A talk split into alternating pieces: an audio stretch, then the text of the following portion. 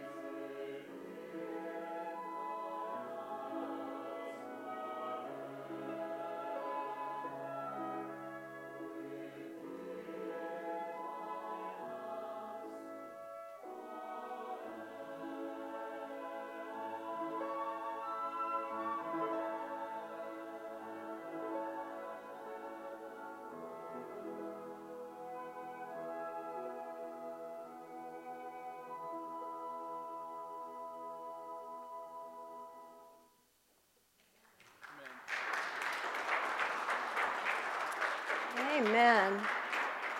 You know, I so appreciate the choir and the orchestra and all of our music department. I feel like when I watch them sing, like Paul says, to, to sing every note, to speak every note, to play in and play for God the Father. And I see that in them. Thank you so much for sharing your gifts with us.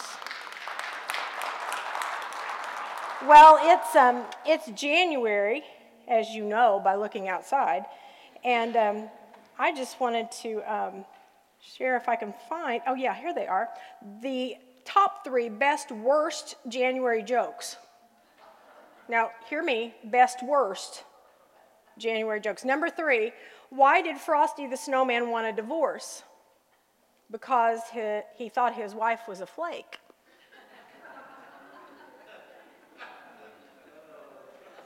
I said worst.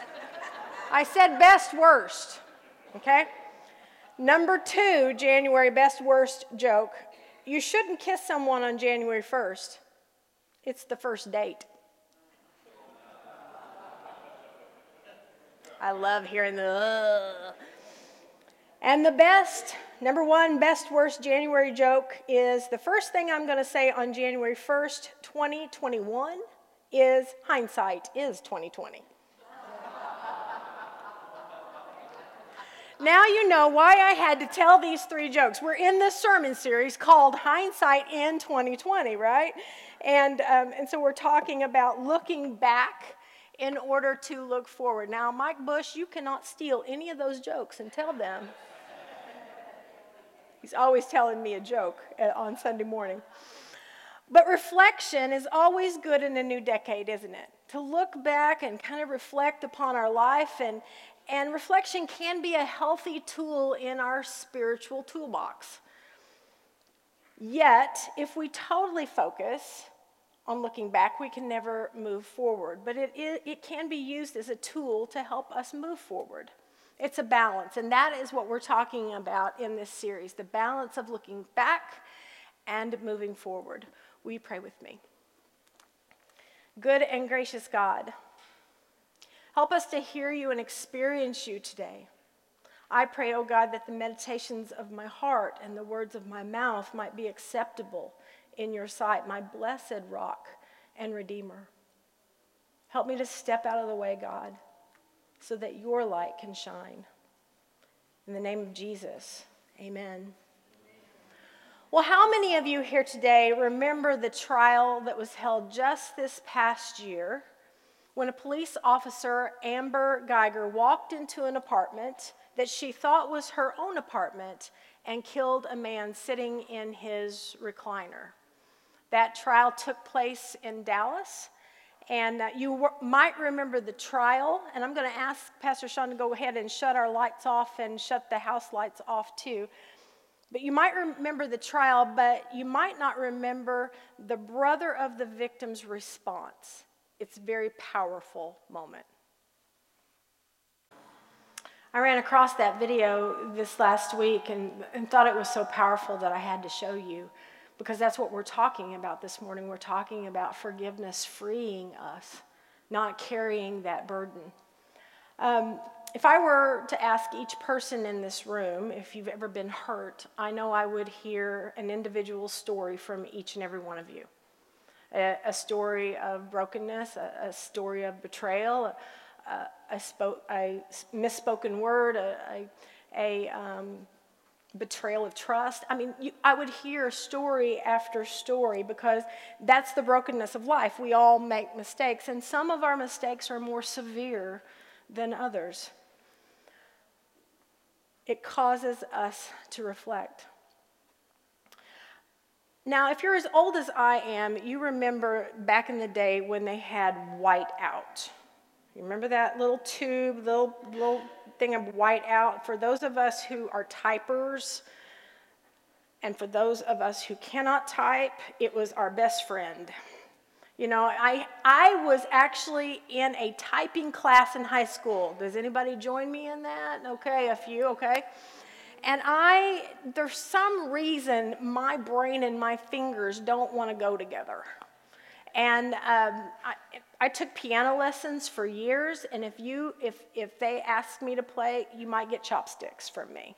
You know, it just my fingers and my brain just don't click. And so white out on the typing class was my friend. And if you remember, you had to roll up your paper and then kind of put the liquid on and blow it dry a little bit and, and then roll it back down and there could, you could still see a little faint liquid as it's typed over the mistakes typed over and then the electric typewriter came out with the most wonderful invention. You remember what that was?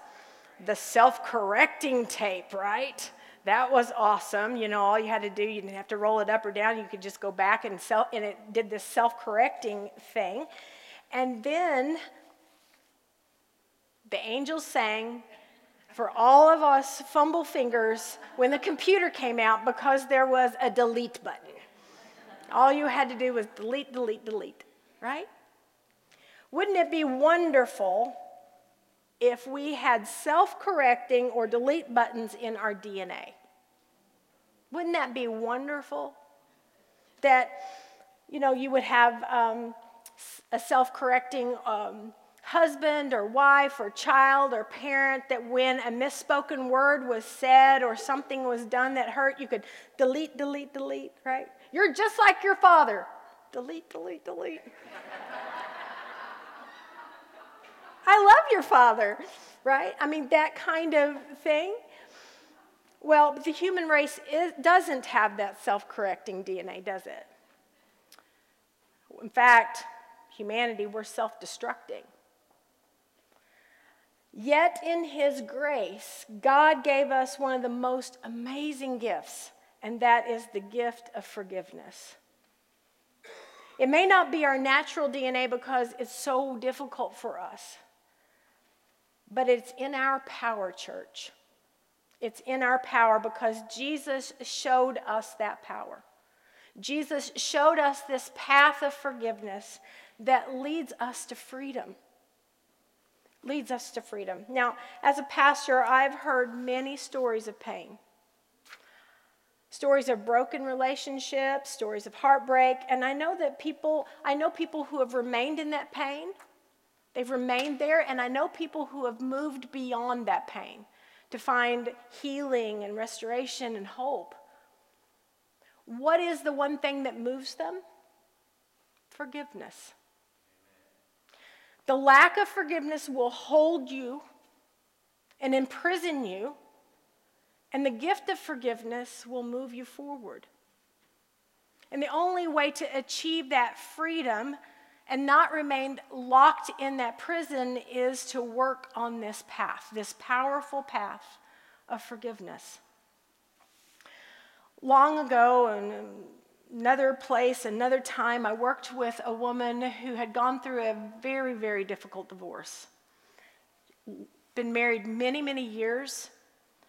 Children were grown and off on their own, and one day her husband came in and announced that he wanted a divorce. She said she saw nothing of this coming, nothing from him that said that um, he was unhappy, no asking for marriage counseling, nothing, just, I want a divorce. And, and it broke her. It just absolutely broke her and sent her into this bitterness and rejection that she just kind of lived in. She was imprisoned in that pain, and by the result of that, her children um, broke their relationship with their father because of the pain that she was continuing to experience. Paul talks about us putting on our Christian characteristics, and we're a peculiar people, church. I mean, we are called to forgive in the face of such pain and such brokenness. And Paul tells us that our life sets us apart from the rest of the world. We are to put on these characteristics as one would put on a suit of armor or a new set of clothing. Paul gives us this teaching the same way he talks about baptism. Our old life with its evil habits are to be discarded like that pile of clothes left on the bank of the river when we're going in to be baptized. We go down into the waters and enter the death of Christ, and uh, we are raised up new. We're raised up with a new set of clothing. We're dressed now in His grace and in His forgiveness, and we are called to forgive as He forgave us. Paul says we are to put on our clothes, we're to put on compassion, kindness, humility, gentleness, and patience. Be tolerant with each other. And if someone has a complaint,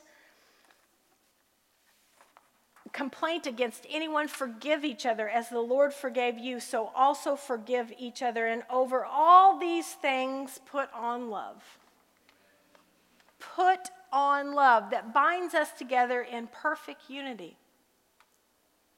We're to forgive as Christ forgave us. That as word, it's a tiny little word, but it's powerful. We say it every week together in the Lord's Prayer, don't we? We say, you can say it with me, and forgive us our trespasses as we forgive those who trespass against us. That's a powerful statement. If you really think about it, forgive us our trespasses as we forgive those who trespass against us. We're called to forgiveness. But it's not as simple as that, is it, church? In fact, we might say, Really, Lord? Really? Do you want me just to excuse that behavior? Do you want me to just look the other way and forgive without even thinking? Aren't there consequences to a person's actions? Well, to answer this question, I think it might be helpful to talk about what forgiveness is not. Forgiveness is not excusing. It's not excusing. We excuse a person for speeding on their way to the hospital. We excuse a toddler for throwing a temper tantrum in the grocery store because they see something they want. We excuse a harsh word or a misspoken word when we're exhausted and we know that person's exhausted and it's not their norm. I mean, if it's excusable, then there's no really need for forgiveness, is there? Joe and I excused each other numerous times this morning. I'm just going to say. Because, and I'm sorry, kind of takes care of that. When it's excusable, then we, we offer that to one another in grace and love. But forgiveness is deeper work. It's deeper work. And when an action is excusable, it does not require that deep work of forgiveness. Forgiveness is not weakness. I mean, we saw that in the video, didn't we?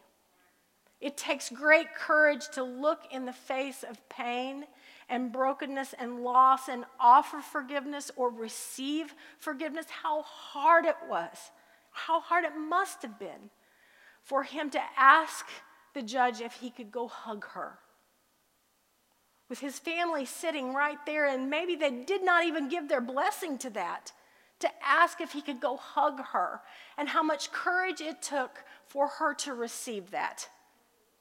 There were consequences for her actions. She will have a period of time in jail, but forgiveness was offered, and that was not a moment of weakness. That was a moment of strength. In fact, it might have been the strongest act that man ever did.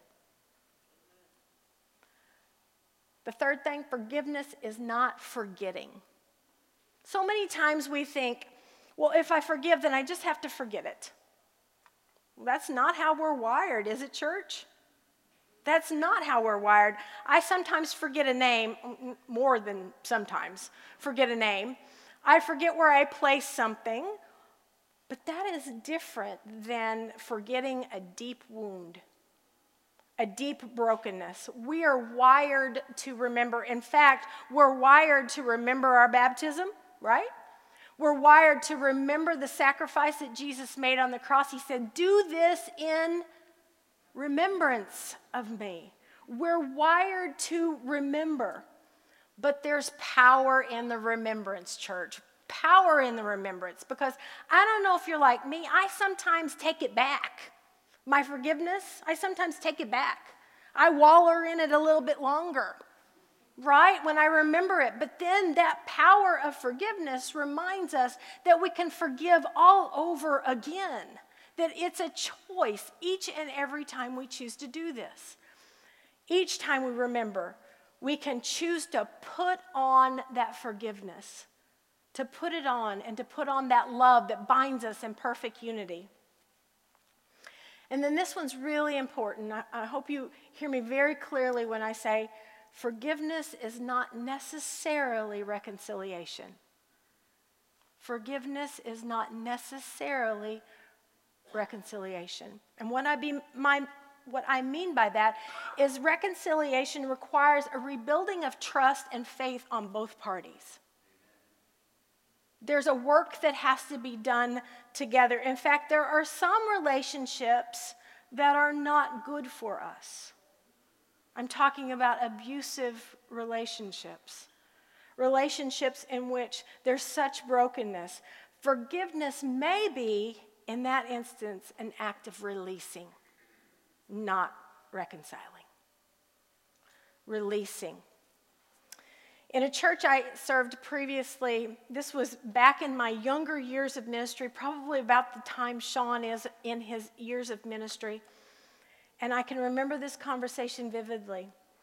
I had preached a sermon, my beginning sermons, those, that poor church. They had to deal with all of that. And I was, I'd preached a sermon on forgiveness, and a woman made an appointment with me to meet with me the next, the next week. And she came into my office and she said, Pastor Terry, you told me I needed to forgive. And I don't know if I can. And I said, Well, let's, let's sit and talk about that. And then she told me of the abuse her husband was um, giving in their marriage the verbal abuse, the emotional abuse. And then she told me of the many affairs and the times in which he had not been faithful in their marriage vows. And she talked this through and she said, How do I forgive? And I can remember praying, Jesus, I need you now. I need you right now. Give me the words. And I don't remember exactly what I said, but I remember the conversation. I remember said something like, Forgiveness is what is going to free you. That's the path of forgiveness. It's going to free you. It's not going to bind you in this any longer. And yes, there are consequences for actions. And maybe the consequence is that he doesn't get to be married to you any longer. See, there's this act of reconciliation that has to be done with true repentance, true repentance to God and to one another, and that work together where sometimes forgiveness can be found within ourselves, freeing us and releasing the relationship that is not good for us. God does not want us to be abused. Amen, church? God does not want us to be abused. Forgiveness makes us whole, it does not make us go back into a hurtful relationship. And yet, there are times there are times in which there have been such brokenness and there's been such repentance that and the work of forgiveness has moved along to where there can be reconciliation. Um, you remember the story of joseph in the old testament.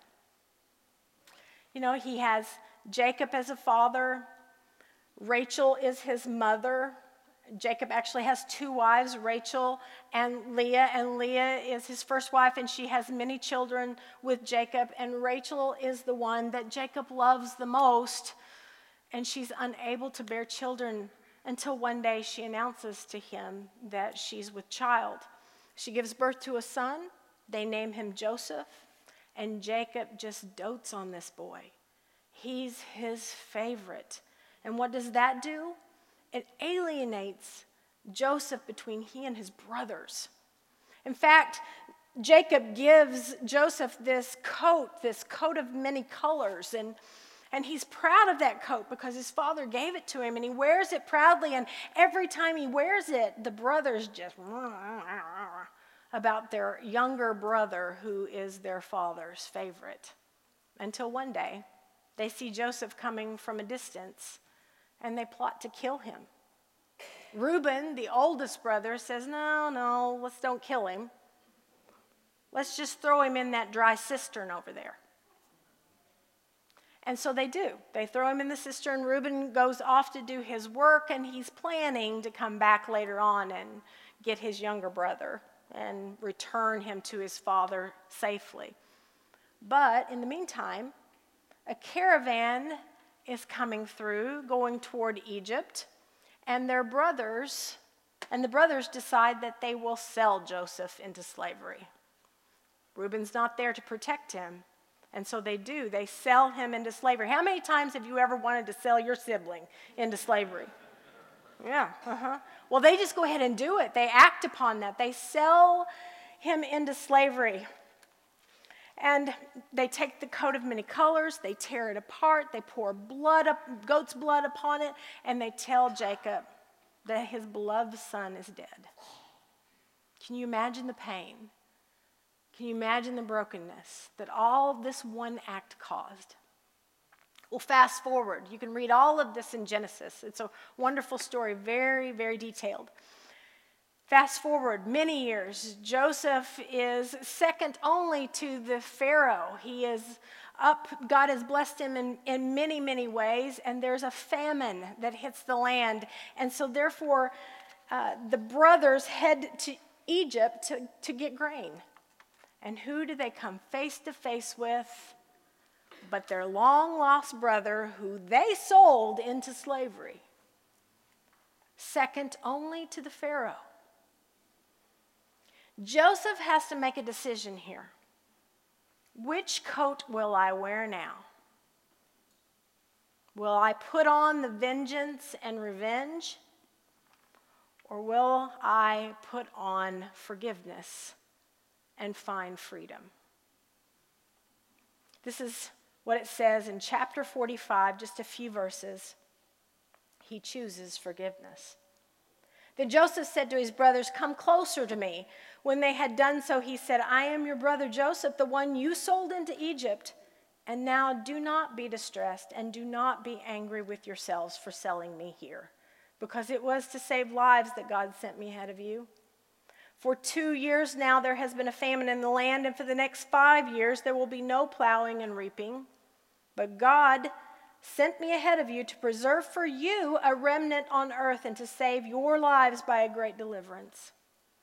In other words, Joseph tells them, What you meant for harm, God took and made it good. God took and made it good. He chooses to forgive. Now, I can imagine this was a path that Joseph had worked on for many, many years. Forgiveness is not something that just comes that quick for us. I imagine he'd worked on, I imagine that he'd thought many times what he would say to his brothers if he ever came face to face with them again, right? But he had moved beyond that. He had forgiven them. He'd, he'd found freedom. And he had understood then from that freedom that God was blessing him. God was using what was what had meant for harm to be good. And so forgiveness had obviously been on his path. Now, I um, have been reading a book that I recommend to you if you're struggling with forgiveness, this, this act. Maybe you, you have something that you've been dealing with for many, many years. And this is a great book to, to help you maybe work through this. Desmond Tutu writes this book with his daughter, The Book of Forgiving, The Book of Forgiveness. And it's not easy work.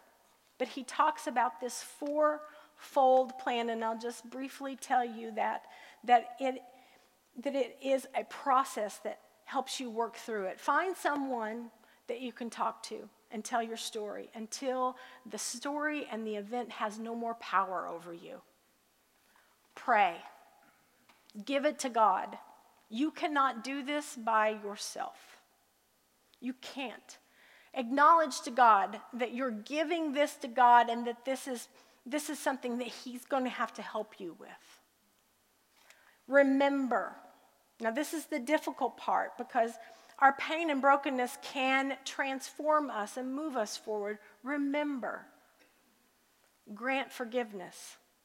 No matter how many times you have to grant it, grant forgiveness. Even if you take it back, grant forgiveness again and reconcile or release as God is leading you. That's all in here in much, much more detail, but he gives great, great insight into this difficult path, but powerful path of forgiveness. You see, forgiveness is the greatest path to healing and freedom that we will ever take. But we have to take the first step. We have to take the first step. I want to close with a poem that Desmond Tutu writes in his book of forgiving. It's powerful. You should you have stood at this junction before, you will stand at this junction again. And if you pause, you can ask yourself which way to turn. You can turn away from your own sadness and run the race named revenge. You will run that tired track again and again. Or you could admit your own pain and walk the path that ends. In this direction lies freedom, my friend. I can show you where hope and wholeness make their homes, but you can't push past your anguish on your way there. To find the path to peace, you will have to meet your pain and speak its name.